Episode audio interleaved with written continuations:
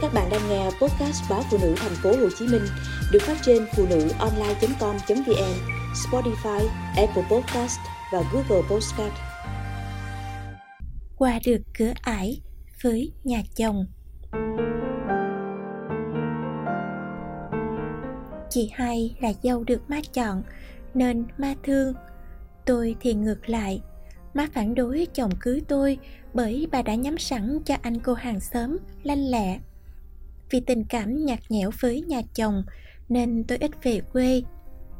Tết ma bạn với chị hai ra riêng đi chùa nào, sắm lễ gì để cúng? Tôi có cảm giác bị xa rìa ở nhà chồng. Má và chị hai một phe, tôi bên phe còn lại. Tuy chưa đến mức xung đột, nhưng sự không hài lòng luôn chực chờ để bung bét thành trận chiến. Tết Quả bánh chị hai mang về, ma bày lên bàn thờ để cúng ông bà. Còn quà của tôi, ma để đãi khách hoặc cho sắp nhỏ ăn. Hết Tết, ma gồm bánh trái, khô cá, dưa mắm cho chị hai phần nhiều. Còn vợ chồng tôi chỉ là cho có lệ. Có năm tôi buồn quá, bảo chồng về quê một mình đi.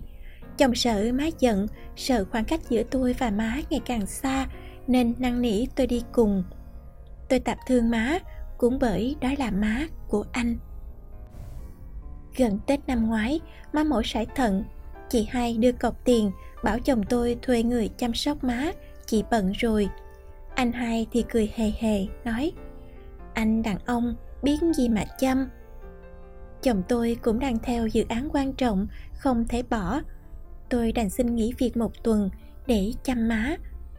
Bệnh viện quá tải, người nuôi bệnh phải ngủ dưới gầm giường mùi nước tiểu, mùi người bệnh khiến tôi ám ảnh, nhưng phải cố sáng. Đêm, tôi thức vài lượt để cho má uống nước, đi vệ sinh. Má đau nhức khắp người nên tôi xoa bóp tay chân cho má dễ chịu.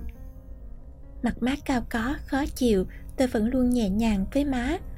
Tôi đâu phải thần thánh gì mà không gần gận những lúc nhớ ánh mắt dằn hắt của má, nhớ cả những phiền trách chê bai vô cớ nhưng tôi sẽ chẳng ra gì nếu nhân lúc này lạnh nhạt, bỏ bê má. Tôi dặn mình phải kiên nhẫn với bà, phải ráng thương má như má ruột của tôi. Ngày má xuất viện, chị hai bảo đưa má về nhà tôi vì tôi nuôi má nên quen ý má rồi. Tôi cũng không dám cãi, dù nhà chị gần bệnh viện hơn.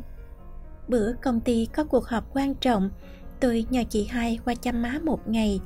Tôi dặn chị giờ nào cho má ăn uống thuốc, đi vệ sinh. Chị hai phẩy tay. Yên tâm vô tay chị là im re hết. Đến tối tôi về nhà, má nắm tay tôi, chảy nước mắt. Má kể chị hai đỡ má rất mạnh tay, làm má đau. Chị đút ăn vài muỗng đã căng nhằn vì má nhai chậm. Chị càm ràm má tiểu gì mà tiểu hoài. Má nói với tôi, con đừng đi đâu nữa, ở nhà với má nha. Câu nói của má dường như chạm đến nơi sâu thẳm trái tim của cả hai má con. Má và tôi đều rơm rớm, khoảng cách bấy lâu dường như đã tan rồi. Ơn trời, rồi má cũng khỏe lại, đi đứng bình thường, nhưng cách nghĩ của má giờ đã khác. Tết năm nay, lần đầu tiên tôi có cái tết vui vẻ ở nhà chồng. Tôi lội qua cửa ải của má dẫu suốt mấy ký, nhưng may không sức mẻ tình cảm với chị hai lại được má thương. Chồng ôm tôi cảm động. Anh cảm ơn em rất nhiều. Giọng chồng nhẹ tên như thể vừa buông bỏ được gánh nặng. Tôi biết bấy lâu nay anh thấp thỏm lo, mấy ai không dai dứt khi kẹt giữa hai người phụ nữ họ yêu thương. Tôi chịu thiệt một chút để hòa giải với má, để cả nhà thuận hòa để chồng yên lòng. Sóng gió ngoài kia đã đủ nhiều, nhà phải là nơi yên ổn, vui vẻ để ai cũng muốn về.